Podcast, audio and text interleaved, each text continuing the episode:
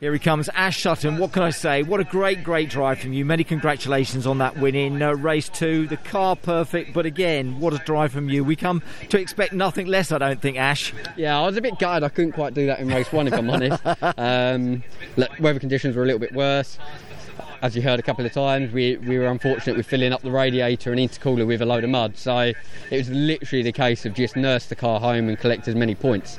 Um, sort of damage limitation to some degree. So yeah, then that was the, the true pace. We made one small change from race one to two, and the car was absolutely mega. So that's it. That's all that was changed from one to two to set it up really for race conditions as you knew they were going to be. They were going to be wet. That was the only change that you had made from race one. Yeah, the boy, look, the boys are mega when it comes to getting the car ready for the races, and they managed all the changes we needed for race one.